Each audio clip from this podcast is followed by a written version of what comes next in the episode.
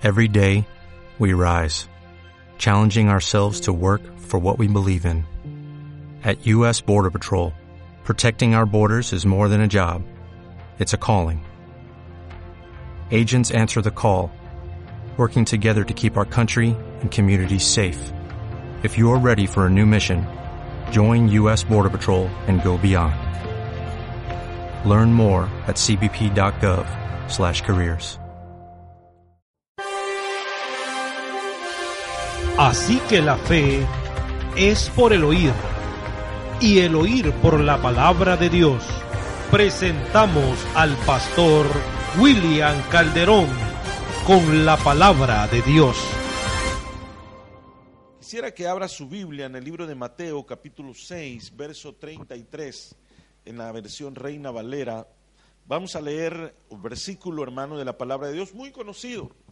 Uno de los primeros que uno oye, o primero que alguien le, explica a uno, eh, y que tiene mucho que ver, hermano, para nuestra formación espiritual. Y este versículo, si lo entendemos o lo aplicamos a nuestra vida, explica muchas cosas que uno no entiende como hijo de Dios. ¿Por qué me pasa esto? ¿Por qué me pasa aquello? ¿Por qué no, no, me, no, no hago esto? ¿Por qué no me sale lo otro? Hoy vamos a entenderlo en el nombre del Señor, esta palabra, hermanos, que el Señor me, me puso en mi corazón, poderle compartir eh, en esta mañana. Eh, el tema se llama Buscando el reino de Dios. Así sencillo, buscando el reino. Busquemos el reino de Dios. ¿Y qué más dice la palabra de Dios? Y todas las demás cosas, todas estas cosas, os serán añadidas. Como quien dice, haga un, un, una, sola, una sola inversión y todo lo demás vendrá por añadidura. Y antes de, de, entrar en el tema, mientras ahí está el versículo, pero antes de entrar en el tema, quiero, quiero platicarle de, un, de una, tal vez una experiencia, algo que, que, que nos pasó a, a, mi familia y a mí. En una ocasión, hay, un, hay, hay eh, en algunos lugares, ¿verdad? Usted sabe, lugares de recreación o algo por el estilo, y, dice todo incluido, va todo incluido en, en, un paquete. Usted compra un paquete y va todo incluido, no tiene que preocuparse de nada. Eh, allá en mi país eh, inauguraron un hotel bien famoso por allá, que ese es el concepto, todo incluido. Claro, nosotros nunca habíamos estado en un lugar todo incluido. Y nos invitaron a ir, me recuerdo yo, y no nos explicaron mayor cosa de eso. Y, fuimos nosotros. Llevamos una de maletas, hermano. Llevamos agua, una botella de agua, llevamos, porque eran para dos días, llevamos pan dulce, llevamos. Yo le estoy explicando aquí porque eso nunca lo olvidamos, hermano. Llevamos sándwiches, llevamos cesto, llevamos de todo, hermano, lo que podíamos ocupar. Si cada uno llevaba una gran maleta, hermano, y yo veía que toda la gente se nos quedaba viendo como que a vivir íbamos ahí.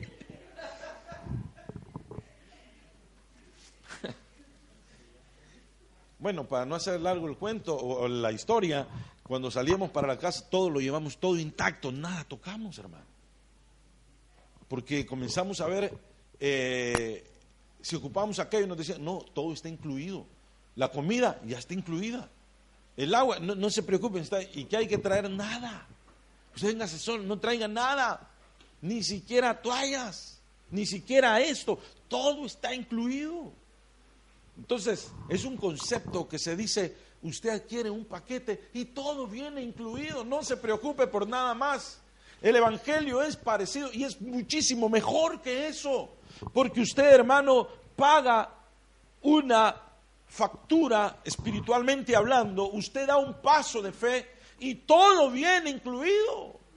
Es decir, la salvación es gratis, no estoy diciendo que la salvación se compra, la salvación es gratis, claro. Usted acepta a Jesucristo como su Salvador. ¿Y cuánto pagó?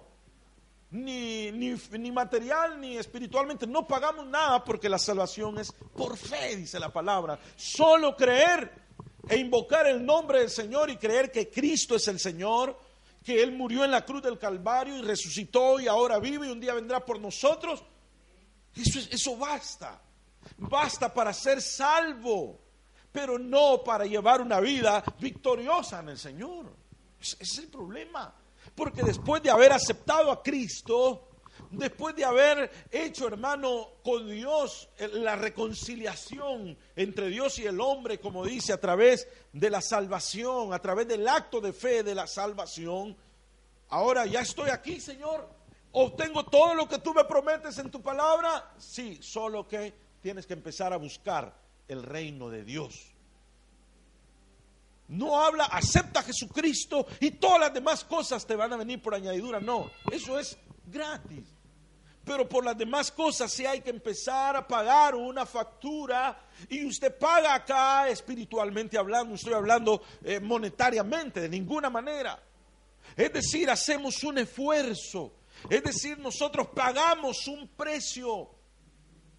Y cuando usted paga un precio por buscar el reino de Dios, todas las demás cosas venían en el paquete ahí, hermano. Todas las demás cosas venían incluidas en el precio que usted pagó por servir y por buscar el reino de Dios y justicia. Ahora el versículo que, que tenemos ahí dice la palabra, mas buscad primeramente el reino de Dios y su justicia, y todas estas cosas os serán añadidas. Para entender este versículo, hermano, tenemos que ver algunas palabras claves que aparecen ahí.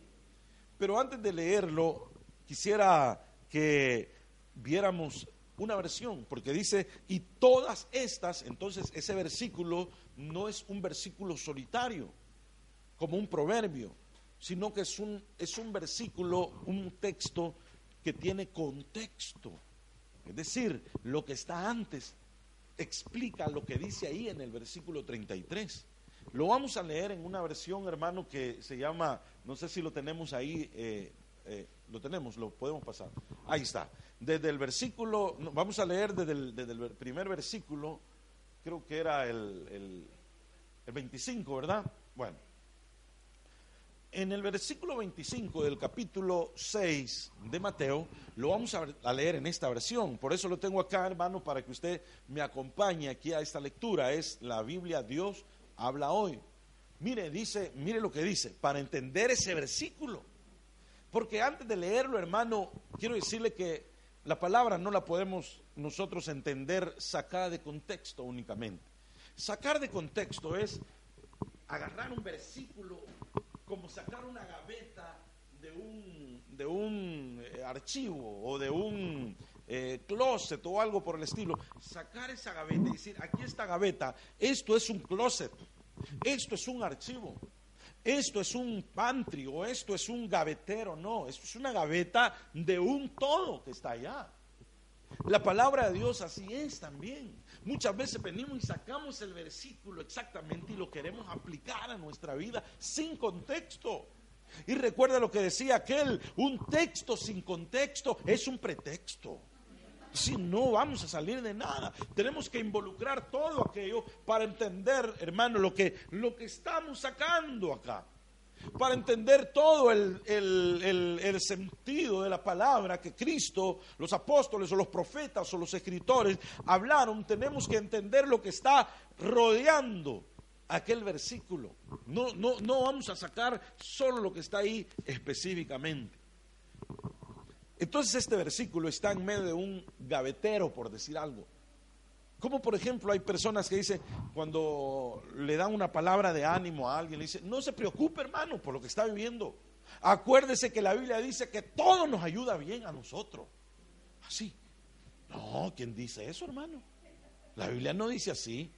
La Biblia dice, a los que aman a Dios, todas las cosas les ayudan a bien yo quiero que me, vaya, me, ayuden a bien todas las cosas. Entonces, ¿qué tengo que hacer?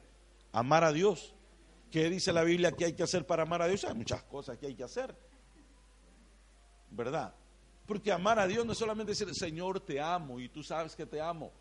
Cuando Pedro le dijo al Señor, mire, estoy hablando otra cosa, hermano, otro mensaje, pero permítame, le tengo que explicar algo. Cuando Pedro, el Señor le dijo a Pedro, Pedro, ¿me amas? ¿Qué le dijo Pedro? Sí, Señor tú sabes que te amo. Entonces, si me amas, demuéstramelo. ¿Cómo apacienta mis ovejas? Pedro, ¿me amas? Sí, Señor, tú sabes que te amo. Entonces el Señor no le dijo, ah, vaya, gracias, está bien. Solo eso quería oír. Yo sé que en algún momento las palabras son bonitas. En el matrimonio, por ejemplo. O un padre a un hijo. O un hijo a un padre. Una tarjeta bonita en el día del padre o el día de la madre. Una tarjeta bonita en el día del cumpleaños o cualquier cosa, hermano. Una, una palabra bonita. Pero los hechos son mejores, ¿verdad? si en el día del matrimonio, del, aniversario de bodas o qué sé yo, le dice, ¿sabes qué? Te amo. Al principio no me lo demostras. No, pero vos sabes que yo te amo. No te doy para el gasto, pero yo te amo. Te tengo aguantando hambre, pero por amor. Ah, no. Mejor trae unas dos bolsas de espesas y no me digas nada yo entender que sí me amas. Eso es lo que nos dice el Señor. Le decía el Señor a Pedro. Pedro, ¿me amas? Sí, Señor. Apacienta mis corderos. Para creerte, apacienta mis corderos. Estoy volviendo al punto, hermano. Es que no podemos usar, hermano, todas las cosas nos ayuden a bien. A los, que amamos a Dios, a los cristianos, dice la Biblia, todas las cosas nos ayudan a bien. No, no, no, no dice así la palabra. Eso es sacar una gaveta del gavetero. Para entender todo y saber en todo tenemos que ver contexto que está ahí. Esto es el contexto de lo, de lo que dice, busquen primeramente el reino de Dios y todas las cosas, todas estas cosas os serán añadidas. ¿Cuáles cosas? Esas que dice acá. Dice, mire, no vivan pensando en qué van a comer o qué se van a poner, ¿verdad? O qué van a beber, perdón, o qué ropa se van a poner. La vida no consiste en comer ni Dios creó el cuerpo solo para vestirlo. Es decir, nuestro cuerpo no está diseñado solo para pensar en la moda y, que me va, me combina, me queda, me hace ver delgado, me hace ver bonito, me hace ver acá. No, la vida, el cuerpo no consiste solo en eso, hermano. El cuerpo y la vida va mucho más allá. Dice el Señor en esa versión, miren los pajaritos un ejemplo muy claro, que vuelan por el aire. Ellos no siembran, no cosechan, ni guardan semillas en granero. ¿O usted ha visto algún pajarito con un granerito ahí chiquito puesto ahí? Con su abertura para que salgan los granitos. No. ¿Por qué, hermano? Porque le dice la palabra, sin embargo, Dios, el Padre que está en los cielos, les da todo lo que necesitan. Hablando de, lo más sencillo para Dios, por decir así, hermano, de sostener. Porque cuesta, cuesta sostener, hermano, un, periquito que uno tenga, ya es una inversión, ¿no es cierto, hermano? ¿Cuántos han tenido mascota alguna vez? ¿Verdad que al perico hay que comprarle eh, semillitas, hay que comprarle eh, calcio, hay que algunos periquitos son tan finos que hasta agua embotellada toman. Hay que invertir, hay que invertir. La vitamina hay que invertir. Ya no digamos un perro, hermano. Que el veterinario, que las vacunas, que, que, todo lo que hay que darle, hermano, que hay que darle su, su cereal. Hay que estarle pendiente de esto. Hay que, ¿Cuánto se invierte, hermano? ¿Por qué? Porque desde el momento que entró en la mascota, el dueño se hace cargo de, de todas sus necesidades, de guardar, de cuidarlo, de alimentarlo y todo lo demás. Se imagina, uno, uno puede tener un chucho en la casa, hermano. Un su perico, un su pájaro, un su gato. Si, si le gustan y lo, y lo mantienen, qué bueno, está bueno. La Biblia dice que el hombre necio no atiende a su bestia, o sea, a su mascota. Pues. Lleva su mascota y ahí lo deja que, mire cómo al... Bueno, aquí no se da eso, ¿verdad? Pues ustedes hagan en nuestros países, le abren la puerta y ahí sale el chucho a ver qué come ya. Cuando ya ha comido algo, viene regreso a la casa. Pobre chucho, hermano. Pobre chucho.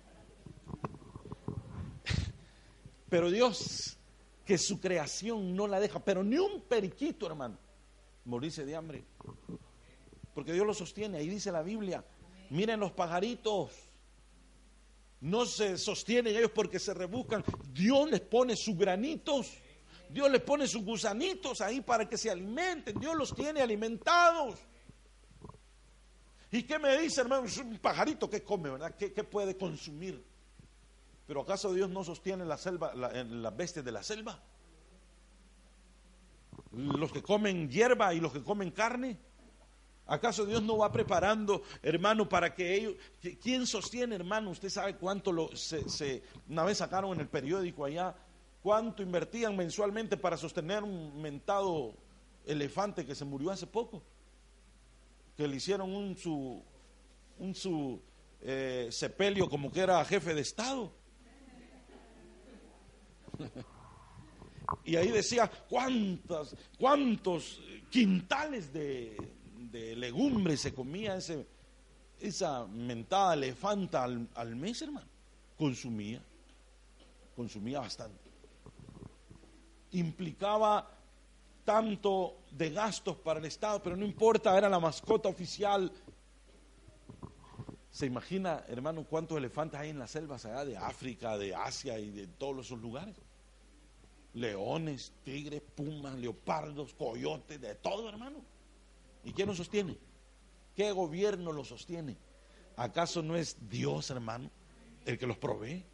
Entonces el Señor diciendo esto en su palabra, sin embargo Dios el Padre que está en los cielos les da todo lo que necesitan. Y ustedes, oiga, usted hermano, son más importantes que ellos, dice la Biblia. ¿Creen ustedes que por preocuparse vivirán un día más? por afanarse, quiere decir preocuparse. ¿Creen ustedes que la preocupación, les decía el Señor, les va a servir de algo? No, la preocupación enferma. Mire, cada preocupación que tenemos es una arruga más que nos viene, hermano.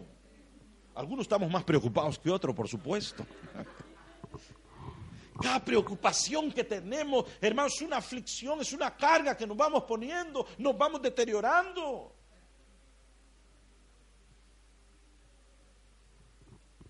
el mejor maquillaje, o mejor dicho, el mejor tratamiento de belleza, es vivir en paz con Dios y en paz con los demás, hermano.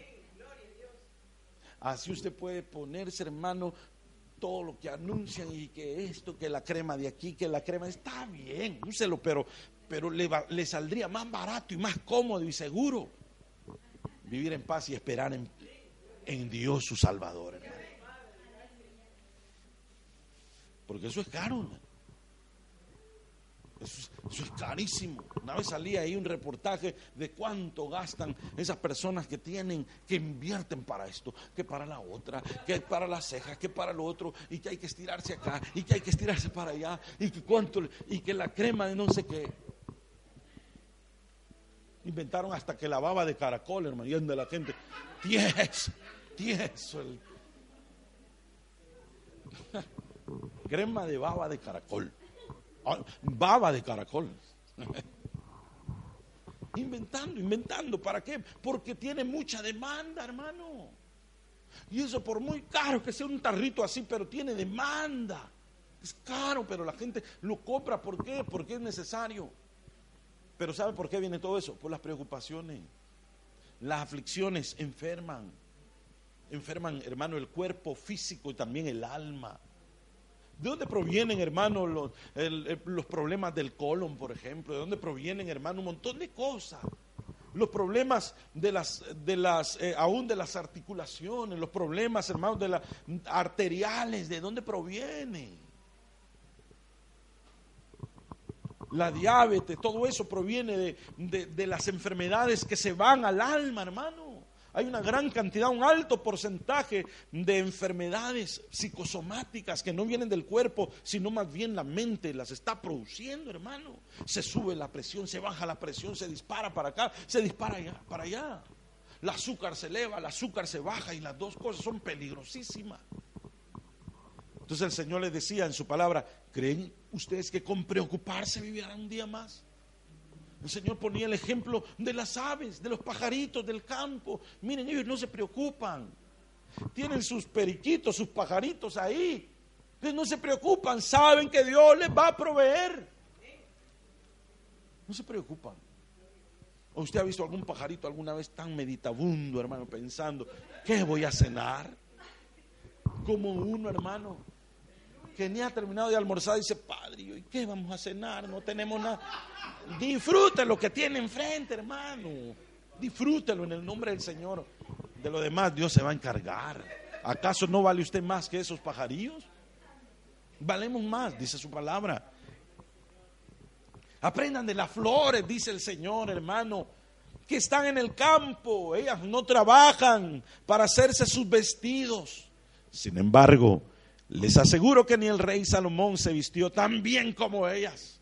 Porque Salomón tenía, el rey tenía una fama, hermano, de vestirse, pero con los trajes más finos, los trajes reales, más impresionantes.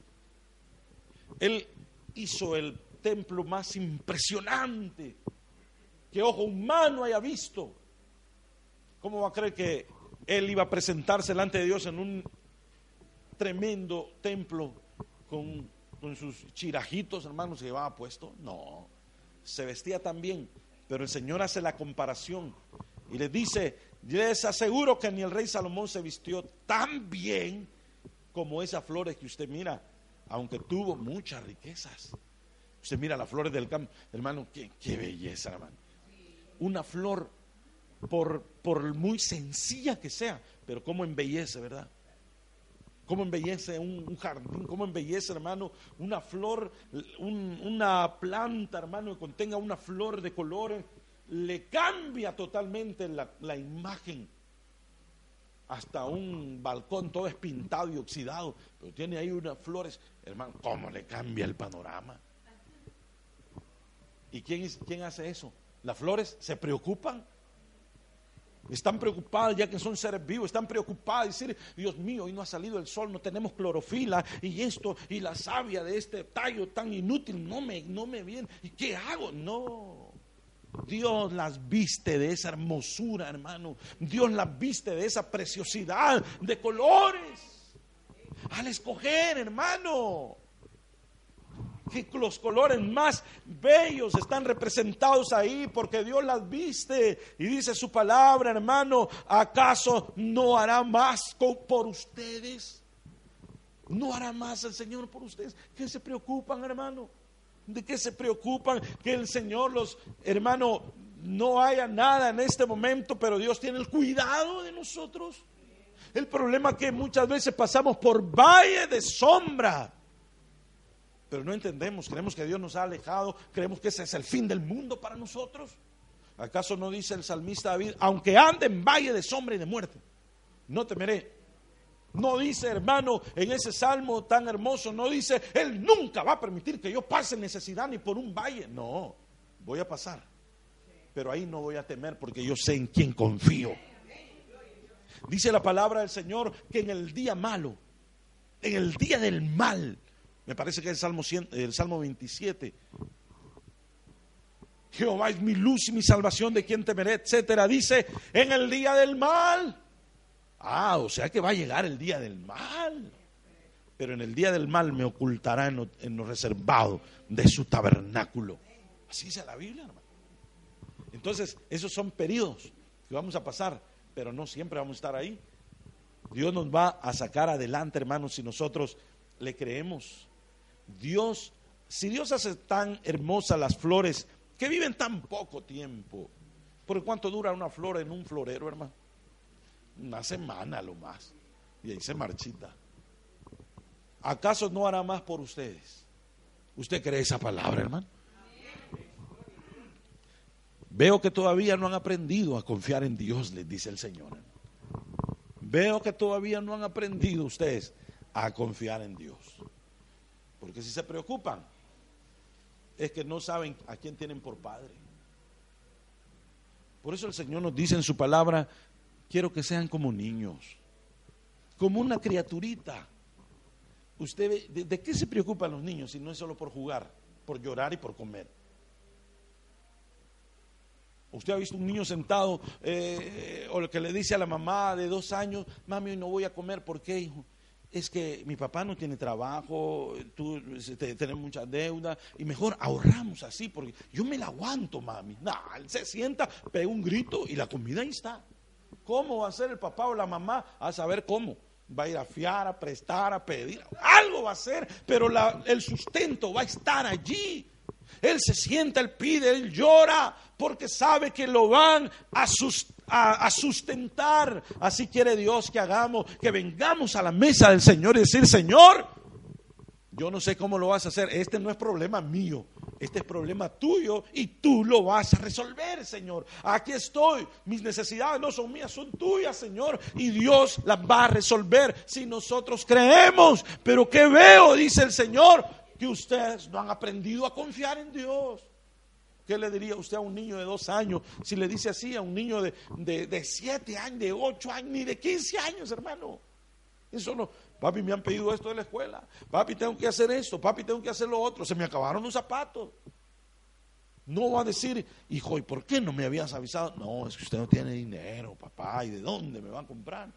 Mejorando sin desuelado el zapato, pero ahí vamos. No, él pide, ellos piden, exigen porque saben que hay un Padre obligado a sustentarlo. ¿Cuánto más nuestro Padre que está en los cielos dará cosas buenas a los que se lo pidan? Dice su palabra. Pero sigamos leyendo, hermano. No he empezado a predicar, solo estoy leyendo estos versículos, hermano. Dice en verso 31, ya no se preocupen por lo que van a comer o lo que van a beber. Dios tiene cuidado de eso, hermano. O por la ropa que se van a poner. Solo los que no conocen a Dios se preocupan por eso. Ustedes tienen como Padre a Dios que está en el cielo y Él sabe lo que ustedes necesitan. Y el versículo 33, que es el verso de donde partimos, va a buscar primeramente el reino de Dios, acá nos lo da así ya un poquito más claro, más, más eh, en nuestro léxico. Dice, lo más importante es que reconozcan a Dios como único rey de sus vidas y que hagan lo que Él les pide. Dios les dará a su tiempo todo lo que necesitan. ¿Qué necesita usted, hermano? No me haga una lista a mí porque yo, yo igual le voy a dar la mía. Désela a Dios. Bueno, ni siquiera se la dé a Dios, hermano. Solamente encárguese de reconocer a Dios como único rey en su vida y hacer lo que Dios le pide. Eso es hacer la justicia de Dios. Y Dios se va a encargar de todos esos detallitos que a uno lo consumen, hermano. Que a uno lo están deteriorando. Dios tiene cuidado de nosotros. De manera tan clara que si nosotros lo creemos, de repente vamos a empezar a ver las bendiciones espirituales, pero también las materiales, hermano. Cuando nosotros no podemos hacer algo, Dios lo hace por nosotros. ¿Se recuerdan cuando el pueblo de Israel, hermano, que estuvo en el desierto, fue llevado al desierto? Dice la Biblia que con la misma ropa que salieron cruzaron el desierto, con los mismos zapatos. Los niños, hermano, llevaban sus chanclitas, sus, sus, sus ¿cómo se llama? Sus sandalitas chiquitas. Y a medida que les crecía el, el pie, les iba creciendo el, el zapato también. ¿Quién puede hacer eso? Solo Dios. ¿Y sabe por qué? Porque en el desierto no habían zapaterías. En el desierto no había chancleterías ni, ni, nada por el estilo. No habían peleterías para comprar piel y hacer sus propios zapatos. Entonces Dios les daba lo que ellos no podían accesar, lo que ellos no tenían. Dios les proveía, hermano, lo que ellos no tenían. Pero cuando llegaron a la tierra prometida, ellos dijeron, ya me aprietan estos zapatos. ¿Y por qué Dios no hace el milagro? Ah, no, mijo, porque ahora ya estás en la tierra prometida y aquí ustedes sí tienen que trabajar y comprarse lo que ustedes pueden. Allá comían de gratis. El siguiente día que entraron a la tierra de Canaán, ya no cayó maná del cielo, hermano. Ya la piedra ya no dio agua. ¿Y qué pasa, Dios? ¿Te estás olvidando de nosotros? No, ahora ustedes ya trabajan Ahora ustedes ya tienen manitas para sembrar y que ustedes coman del fruto de sus manos. Y el maná, no, el maná ya no va a caer del cielo, ahora va a brotar de la tierra en forma de siembra y cosecha. Y los zapatos, no, ahora trabajan ustedes y compran su propio zapato. Dios es, es, hermano, Dios, por eso Dios es justo. Dios es justo. Cuando estamos en la necesidad nos va a proveer y no nos va a dejar morir. Pero cuando estemos en abundancia, Dios nos va a poner aún personas necesitadas para que nosotros ayudemos. ya no nos va a dar de sobra, porque nos dio fuerza, nos dio capacidad, nos dio salud para trabajar. Y esa es la bendición más grande de parte del Señor a nuestras vidas. Yo me recuerdo, hermano, y este es un testimonio, por eso creo mucho esa palabra del, del, pueblo de Israel, que le crecía el pie, le crecía la ropa, con el mismo vestido que salieron, hermano. Nunca se les envejeció, ni por el sol se les... Usted sabe que cuando uno asolea mucho la ropa, ¿verdad? ¿Qué va pasando? Toda desteñida, toda, hermano, qué fea se hace la ropa. Y ellos que iban en el sol, en, en el desierto, en la arena, en las tormentas, nunca se les destiñó la ropa. Y les iba creciendo, bonita como el primer día de, la, que la compraron o que la estrenaron. Pero no se preocuparon, iban con el mismo vestido. Ah, ahora que nos pasara eso, hermano, se, se desmaya un montón de gente. Si, si, uno entre más ropa tiene, más problemas tiene. ¿Qué me pongo ahora? No tengo nada que ponerme. Ya ni cabe la ropa, hermano. Ya ni, ¿y dónde metemos más ropa? Pero yo quiero más. Aquellos no, aquellos se, se contentaban con la que llevaban puesta. No llevaban maletín ni nada. Llevaban solo la que tenían. Contento. Hermano, dice hermano que cuando yo estaba pequeño, yo no podía comprarme un par de zapatos, no, no me podía estrenar un par de zapatos nuevos. Es larga la historia. Pero había un hermano que era, eh, era algo familiar mío y que Dios lo bendecía, siempre le regalaban cosas. Y él siempre me decía, mira, yo estaba como 14 años, hermano, me decía, fíjate que me regalaron un par de zapatos. Y yo feliz, hermano. Pero ya están usados, o sea, a mí, con tal que tenga suela, decía yo, no importa. Solo que tienen un hoyito, pero con tal que no lo tenga abajo, pues se me mete el agua y todo, no lo tiene arriba, no importa. Se te va a salir la uña, no importa. Hermano, y siempre iba. Claro, él era como número 42, hermano, yo era como 35, 36 más o menos. ¿Se imagina la diferencia? Al par de dos meses, al paso de dos meses, de dos semanas, los zapatos ya parecían como de aladino, todo lo de adelante se había levantado, todo lo que no se, todo lo que me sobraba del zapato se levantaba, saber por qué, hermano. Pero la necesidad, pues, la malicia del, de la adolescencia, no me importaba mi hermano. Yo con tal de andar zapatos. Y yo fui creciendo y me decía, me, me acaban de dar un par de zapatos y yo tengo unos ahí que te los quiero regalar. Y me los medía, te quedan, mm, me quedan bien, le decía, bien grandes, pero no importa. Me los ponía, hermano. Feliz. No tenía como para ir a, a, Doc a comprarme un par de zapatos nuevos. Aunque sean burritos, no, no había de prestado, de prestado. Dios me bendijo, hermano, con un trabajo, dice.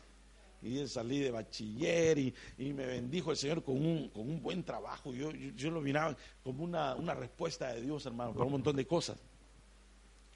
Cuando del primer sueldo que yo tuve, lo tenía ya ahí guardado. Yo decía, si yo ni gastar lo que día, yo decía, ¿qué, ¿cuánto he tenido tanto dinero en mi mano?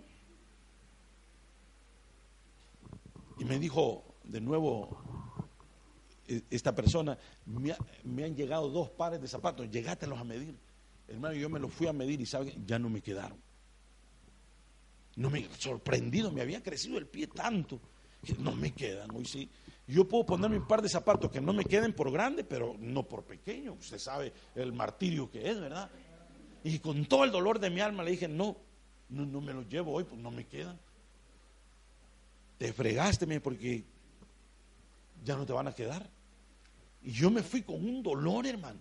Y hasta oré y le dije, Señor, ¿y por qué ha pasado esto? Es que le que el zapato a él, el pie, para que yo me siga bendiciendo. Y yo sentí que Dios me dijo, no, porque ahora ya te los puedes comprar. Y la bendición no es que vas a seguirte poniendo aquellos, sino que tu trabajo te va a proveer. ¿Y quién te dio el trabajo, la fuerza? Yo, entonces ese era, Dios cambió la bendición de una forma a otra. Pero cuando tenemos necesidad, Dios nos va a proveer, hermano. Nos va a proveer si nosotros creemos. Creemos claramente la palabra de Dios. Por eso dice, Dios les dará su tiempo, todo lo que ustedes necesiten. Se los dará a su tiempo. Así que no se preocupen por lo que pasará mañana. Ya tendrán tiempo para eso. Recuerden que ya tenemos bastante con los problemas de cada día. Eso quiere decir, no te afanes. Eso quiere decir, vive un día a la vez, como dice un himno antiguo, hermano, un día a la vez. Es lo que pido de ti. Dame las fuerzas para vivir. Muy bien. Ayer ya pasó. Mañana saber si vendrá. Y usted preocupado por mañana y sabe si va a venir mañana. Saber si va a llegar el día de mañana. Si vamos a estar con el Señor. Algunos no vivimos este día pensando, Dios mío, mañana tengo que pagar aquello, mañana, mañana es un día terrible para mí, disfrute hoy. Si hoy es un día de bendición, disfrute este día. Mañana preocúpese por mañana, hermano. Preocupémonos por mañana. Pero dice la Biblia, cada día trae su propio afán. Usted y yo estamos diseñados para vivir el afán de cada día. Pero si usted vive el afán de hoy, las preocupaciones de hoy y el afán de mañana, doble afán. Y ese doble afán ya no lo, ya no lo soporta el cuerpo y, uno se enferma, hermano. Está con su tic ahí de repente. ¿Y qué me pasará? ¿Qué me pasará? ¿Qué, qué, me agarra esto, me agarra lo otro? ¿Por qué? Porque estamos viviendo el afán no solo de hoy, sino de mañana. ¿Qué le digo de mañana? De toda la semana que viene. Del otro año, hermano. Hay personas que están jóvenes y, están preocupados. Dios mío, ¿yo de qué voy a vivir cuando esté viejito?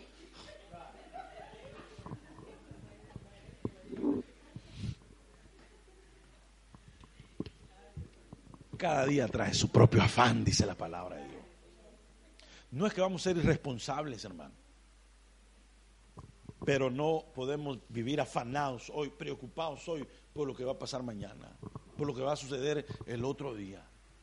Eso es lo que dice la Biblia. Recuerden que ya tenemos bastante con los problemas de cada día, dice esta versión. No vivamos los problemas de mañana hoy. Los problemas de hoy se ven hoy, los de mañana mañana. Y usted va a llevar una vida feliz y tranquila en el Señor, hermano. Descansando en la presencia de Dios. Nomás se despierte mañana, piense en los problemas que tiene que resolver mañana. Amén, hermano. No lo digo yo, lo dice la palabra de Dios. Ahora sí, vamos a ver qué dice la escritura para nosotros, hermano. Bueno, ¿qué, más puede decir, verdad? Si nos ha hablado el Señor esta mañana, solo con leer los versículos. Pero ¿qué es en primer lugar, dice la Biblia, buscad primeramente el reino de Dios. Busquen primero el reino. ¿Y qué es primero? Esa palabra primeramente. Primeramente es pongan en primer lugar Primeramente, quiere decir que Dios tiene que estar en un lugar privilegiado en nuestras vidas. Primeramente, quiere decir primero en tiempo. Primero Dios esto, primero Dios aquello, primero tiene que ir el Señor en nuestros planes, en nuestros proyectos y todo va a ir bien. No te apoyes en tu propia prudencia, eso quiere decir no te respalde en tu propia experiencia que tienes, en tu propia capacidad, en tu propia inteligencia, no. No te apoyes en lo que tú crees que sale bien, apóyate en el Señor y todo te saldrá bien, dice la palabra de Dios. Primero, primeramente, quiere decir primero en orden. Primero va el Señor. En mis planes, primero está el Señor. Si en tu agenda de mañana, esta semana, no está primero el Señor. Porque algunos ponemos primero el trabajo, primero, mm, primero la casa, primero la familia, primero eh, la comida, primero todo, y se alcanza, entonces Dios. Por eso, por eso no nos funcionan las cosas, hermano. Amén, hermano. Hoy sí no hay aménes, dice hermano, por alguna razón ese.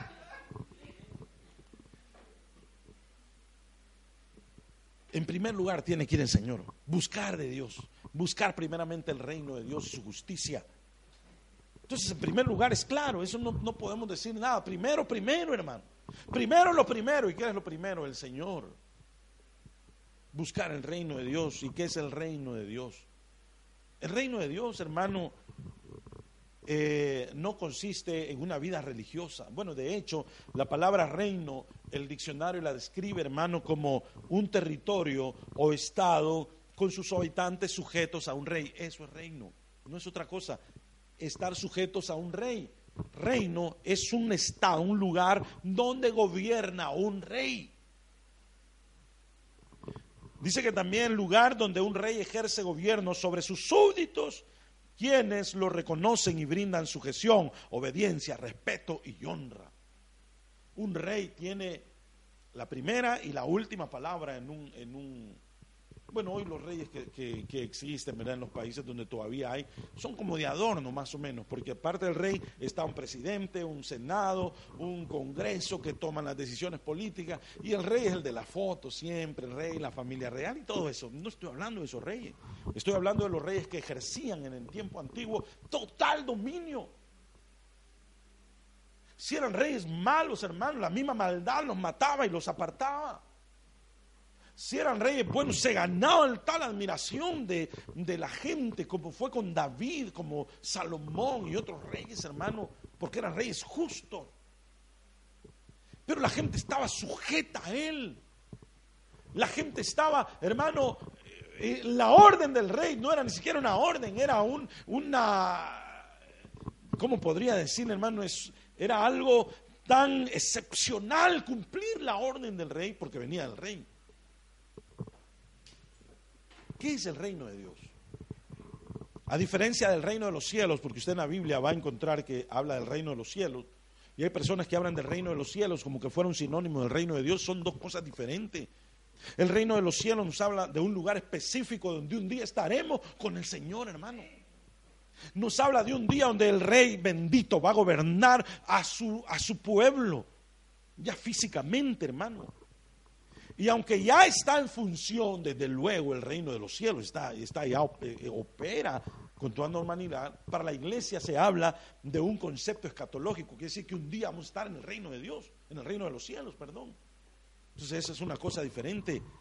Pero el reino de Dios, simple y sencillamente, es el gobierno de Dios en nuestras vidas, aunque no estemos en el cielo, sino que acá en la tierra ¿Por qué decía Juan el Bautista, arrepentíos, que el reino de los cielos se ha acercado? ¿Por qué el reino de los cielos?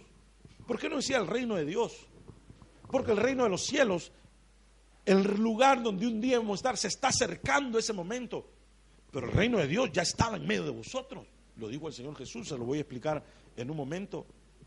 El reino de Dios, hermano, es cuando nosotros como sus súbditos estamos sujetos a Él, le obedecemos, le honramos, hermano, tememos a Dios, lo honramos como rey, no como Dios que nos suple necesidades, no como proveedor que nos da lo que necesitamos, no como el pronto socorro que nos auxilia cuando más lo necesitamos no como, como la ambulancia que llega solamente cuando hay urgencia. Eso no es vivir el reino de Dios. Vivir el reino de Dios, hermano, es estar sujeto a Él. Que cuando nuestro Padre Celestial nos diga, hijo, quiero tal cosa, nosotros le decimos, Padre, hágase tu voluntad. Que cuando nosotros enfermamos, sabemos que es voluntad de Dios, le decimos, Padre, hágase tu voluntad que cuando nosotros vamos pasando por el valle de sombra y de muerte, no le reclamamos a nuestro rey, sino que él sabe lo que está haciendo y le decimos, Padre, oh su majestad, como usted le quiera decir, mi rey bendito, gracias, porque voy en medio del valle de sombra y de muerte, pero tú vas conmigo. Eso es vivir el reino de Dios. El reino de Dios, hermano, no es ser cristiano. El reino de Dios no es ir a una iglesia. El reino de Dios no es pertenecer a una congregación. El reino de Dios es permitirle a Dios que tome el control de nuestras vidas. Porque un rey controla una nación gobernada por un reino. Un rey controla una nación.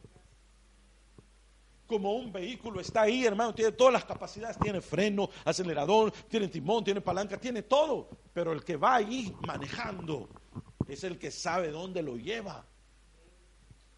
¿Verdad? Todavía no han, no han inventado los carros donde uno solo le pone, han inventado un, un navegador que uno le pone ahí a dónde quiere ir y él le da una sugerencia. Si usted se quiere, va por ahí, se va por otro lado, se pierde, hace lo que quiera, pero él está dando una sugerencia. Si usted sigue los pasos de ese navegador, usted va a llegar a su destino, ¿no es cierto, hermano? Así es Dios con nosotros. ¿Por qué? Porque nosotros tenemos voluntad de dirigir nuestra vida como la querramos llevar. Joven, dice su palabra, gózate, alégrate, disfruta de todo lo que tienes por delante, pero eso sí, Dios te juzgará al final de todo el camino. Entonces Dios nos muestra el mapa, nos dice esto, quisiera que, hagas tú. Pero nosotros conducimos nuestra vida como nosotros queremos. Por eso mucha gente se pierde en el camino y dice, no sé qué pasó, Yo de repente cuando sentí, ya estaba al otro lado. No, no, de repente, no de repente, de inicio. Guardó el mapa de Dios y agarró el suyo. Y quiso dirigir su vida, nuestra vida, como uno le, le plazca. Entonces la vida, hermano, es como un vehículo donde va sentado un piloto, un motorista, un autista que lo va a llevar donde el Dios lo va indicando. Usted dice, no, esta calle que me da el navegador no me gusta, me gusta más esta, váyase para donde usted quiera. Pero en el Señor tenemos que decirle, sí Señor, haz tu voluntad en mi vida. Yo te digo, ite por esta calle, pero es que esa no me gusta, Señor. Pero como te amo, yo me voy a ir ahí, Señor. Muy bien, haz un giro allá a la derecha donde miras aquella esquina. Señor, pero yo siempre me he ido ahí, ahí es bien complicado. está mejor la otra. Yo solo te sugiero, pero como tú eres mi rey bendito, haz tu voluntad en mi vida. Me voy para donde tú quieras. Ay, hermano, eso es vivir en el reino de Dios, haciendo la voluntad de Dios en su vida que Dios gobierna su vida, que Dios lo dirige para donde usted, para donde usted quiera, hermano, no para donde usted quiera, sino para donde Dios quiera. Que Dios le dice, ahí no, hijo, para acá, está bien, Señor, no conozco acá, pero si tú me llevas, yo voy ahí. Eso es vivir el reino de Dios. Hermano, el reino de Dios es mucho más que palabras. El reino de Dios es más que decir, yo soy cristiano.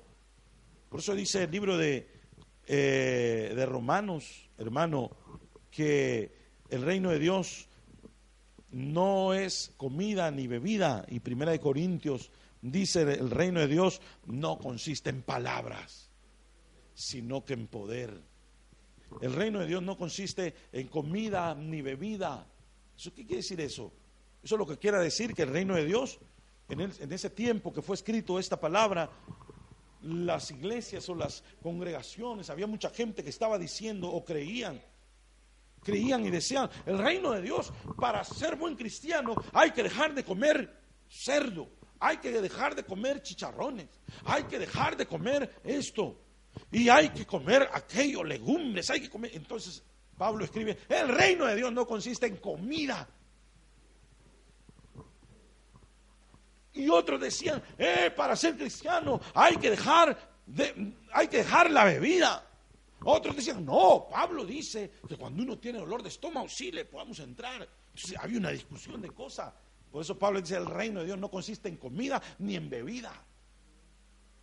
Ya el Espíritu Santo irá dirigiendo y nos va a decir qué es lo que realmente es una vida que agrada a Dios y lo que hay que irse despojando no consiste en, comida, no consiste en bebida, sino en poder, en justicia, paz y gozo en el Espíritu Santo, dice la palabra del Señor. Entonces, si nosotros ponemos el gobierno de Dios primero, antes que nada, porque cuando uno ya tiene cierta experiencia en algunas cosas, uno no pide consejo, hermano. O sea, deja ir, ¿verdad? Yo creo que eso está bien. Y después, cuando uno ya está en el ojo del huracán, uno, Señor, esta prueba que me ha sobrevenido, Señor, ayúdame, Padre. Este problema que tú me has puesto, Señor, para probarme. No, no, yo no te he puesto ese problema. Lo agarraste vos, mijo. Pero sácame, Señor. Sí, pero eh, tenés que pasar tu remolino para que aprendas, ¿verdad? Y no necesariamente remolineando, remolineando. Ah, ah, no, sacudido ya cuando uno sale del remolino, ya uno ya no quiere entrar ahí, hermano. Si vuelve a entrar, porque le gustó el remolino, hermano. Si vuelve a entrar es porque uno no entendió la lección. pero el Señor nos quiere llevar a que su palabra a nosotros, hermano, nos dirija totalmente. Entonces, en conclusión, ¿qué es lo que nosotros necesitamos de Dios? El Señor dice, quieren vivir en mi reino, tendrán todo lo que ustedes necesitan. No todo lo que ustedes quieran, no, no, lo que ustedes necesitan. Cosa diferente, ¿verdad? En lo que está, hermano, las añadiduras, cuando dice la Biblia, y todas las demás cosas, serán añadiduras. Esas demás cosas son las que hablamos anteriormente, de las que uno se preocupa por tener. Uno se esfuerza por tener. Uno trabaja duro por obtener aquello cuando pueden venir gratis, cuando pueden venir agregadas al paquete, cuando puede venir en el todo incluido de tu vida espiritual. Pero si uno se esfuerza, se está trabajando, se está, como dicen, matando, hermano, porque literalmente uno se mata la vida, consiguiendo muchas veces cosas que Dios las tenía, vale, yo se lo quería dar a esto. Se, está adelantando, se está destruyendo. ¿Cómo es el ser humano, hermano? El ser humano está trabajando toda su vida, toda su vida, acumulando dinero, acumulando dinero. ¿Para qué? Para cuando ya esté viejito, pasar solo enfermo y todo lo que acumuló, gastarlo en medicina, gastarlo en esto, gastarlo en aquello. Cuando Dios quiere que tengamos un diferente panorama, aprendiendo a vivir en el reino de Dios, en el gobierno de Dios a nuestra vida. Mucha gente habla del reino de Dios y del gobierno de Dios y dice, el reino de Dios está aquí ahora. Es decir, como que aquí abajo está lo que Dios va a hacer. Los, hombres, los jefes, los cristianos van a gobernar el mundo y, a través de la política se va a hacer eso. Es, es un invento del enemigo. Cuando la Biblia habla del reino de Dios, es que Dios nos gobierne nuestras vidas, nuestras propias vidas, hermano y que eso sea lo que acapare nuestra atención. Todas las demás cosas van a venir por añadidura. Que el trabajo va a venir por añadidura, hermano. La salud va a venir por añadidura. ¿Qué le parece que un buen trabajo, pero trabajo de eso es que uno dice, ¿cómo no me sale uno a mí? Si Dios ya lo tiene para ti, hermano. Solo tienes que buscar primeramente el reino de Dios. Si lo buscamos, todo, todo, todo lo demás va a venir agregado. Todo lo demás va a venir incluido en el paquete que Dios te quiere dar, hermano. ¿Cuáles son esas añadiduras que nosotros anhelamos? Aún pueden ser dones, pueden ser privilegios, pueden ser muchas cosas que nosotros anhelamos tener, hermano. Pueden ser las cosas materiales que pensamos que nunca van, van, a llegar. Trabajo, casa, salud, bendiciones, hermano. Todo lo que tú necesites, Dios lo tiene incluido pero va a ser el resultado de una vida gobernada por Dios. Puede obtenerlo con su esfuerzo, pero no lo va a disfrutar igual que como que lo disfrute sirviendo a Dios con todo su corazón. Pero ¿qué dice la palabra de Dios? Pero ustedes nos dice a nosotros, no han aprendido a confiar en Dios. Es como que alguien, hermano, le diga, le diga, le preste el, timón, ¿verdad? Como que alguien va manejando y, y lleva sueño y va otro ahí a la par que sabe manejar y le dice, mira, manejamos porque me voy durmiendo. Y el otro empieza a manejar tranquilo. Pero que va ahora de copiloto y dice, cuidado, cuidado, hay un semáforo, está en rojo, está en verde. No, si ya lo había visto, a mí va a parar. Ah, que por, cualquier hasta el sueño se le fue al otro hermano de la aflicción, iba más relajado manejando. Un hoyo, un hoyo, apartate una piedra del camino, uy, un peatón, esto, lo otro, una esquina, un cruce, ese es un alto, y no lo dejan manejar al otro. Así somos con el Señor, hermano. No servimos para copiloto. El Señor, Señor, aquí está mi vida, te la entrego, Señor, y yo voy a confiar y descansar en ti, Padre. Amén, le dice el Señor no dice amén el Señor a nosotros, pero bueno, está bien, te creo. Agarra el timón y, uy Señor, uy Señor, me estoy enfermando, me duele aquí Señor, uy Señor, mira lo que me dijeron, mira esto. Y empezamos, el Señor, nos da el timón nos dice, no, no, no me dejas manejar, agarrarlo vos. No hay cosa más, más molesta que un copiloto no lo deje manejar. Hermano, usted puede tener un accidente. Y no hay cosa más, quizás más molesta para el Señor que nosotros digamos, Señor, haz tu voluntad en mi vida y cuando Dios le empiece a hacer, estamos metiéndole nosotros ahí la palabra, la queja, la murmura y todo. Pero aprender a confiar en el Señor nos va a llevar a que nosotros obtengamos muchos beneficios. Y entre esos beneficios, hermano, es que nosotros tengamos aún las añadiduras que usted ni siquiera se imagina que Dios ya la incluyó ahí en su paquete. Porque Dios ya la sabe y le va a dar cosas mejores, cosas mayores que las que usted anhela en su corazón. Espirituales, pero también materiales, hermano. Si solo aprendemos hoy a confiar en el Señor, a poner prioridad, hermano. A poner prioridad en el reino de Dios, en el gobierno de Dios en nuestra vida, poner prioridad aún en lo que servimos a Dios. Porque Dios se fija a ver con qué prioridad, con qué fuerza le servimos a Dios. ¿En qué prioridad está el Señor? Si le priorizamos más nuestro trabajo, priorizamos más, hermano, nuestra casa, priorizamos más otra cosa que el servicio a Dios, también eso va, hermano, afectando nuestro currículum. Pero cuando Dios dice, no, este cuando me va a servir, pues, si ni duerme en la noche pensando en que va a servir bien, está pidiéndome a mí que lo ayude. Este sí merece, este sí se ha ganado. Recuerde que la salvación es por gracia, pero todo lo demás se paga un precio, hermano. ¿Has pagado el precio?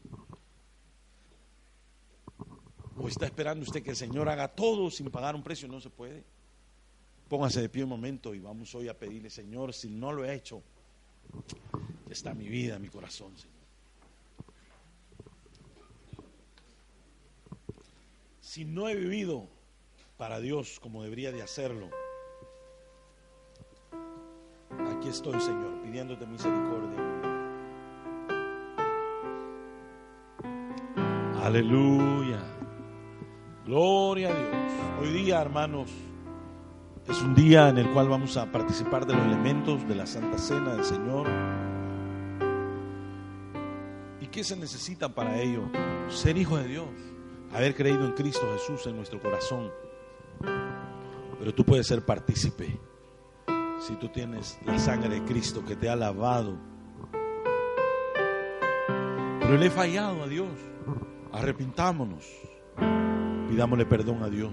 Que Dios tiene misericordia discernir el cuerpo de Cristo, discernir los elementos, significa discernir nuestro cuerpo. He fallado, Señor, pero quiero cambiar, quiero corregirme. Perdóname, Padre. Aleluya, aleluya. Mientras se preparan los hermanos que la van a ministrar, cantamos ese himno al Señor. Tú eres mi sustento la única respuesta, la última palabra, la tienes tú, Señor.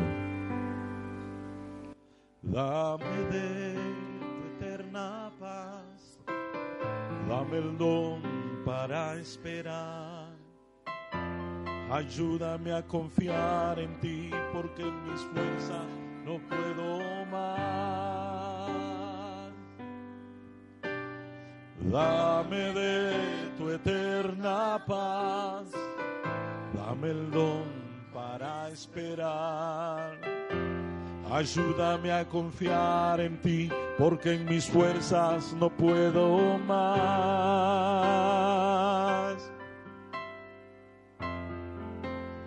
Tú eres mi sustento.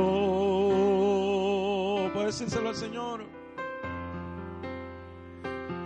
mi creador.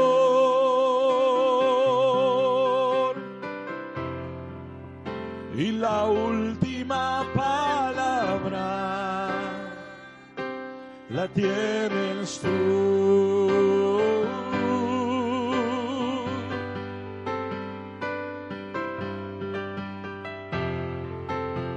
Tú eres mi sustento. Dígalo y créalo para el que cree todo es posible. Y tú, mi creador, y la última palabra, y la última palabra,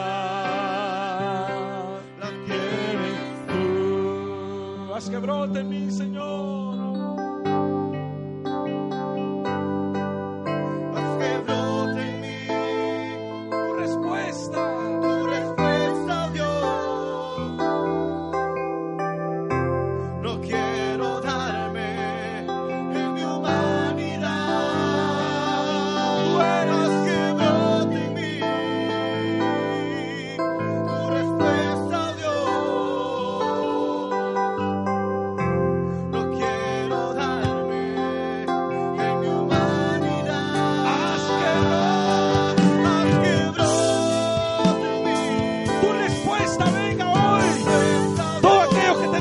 necesidad.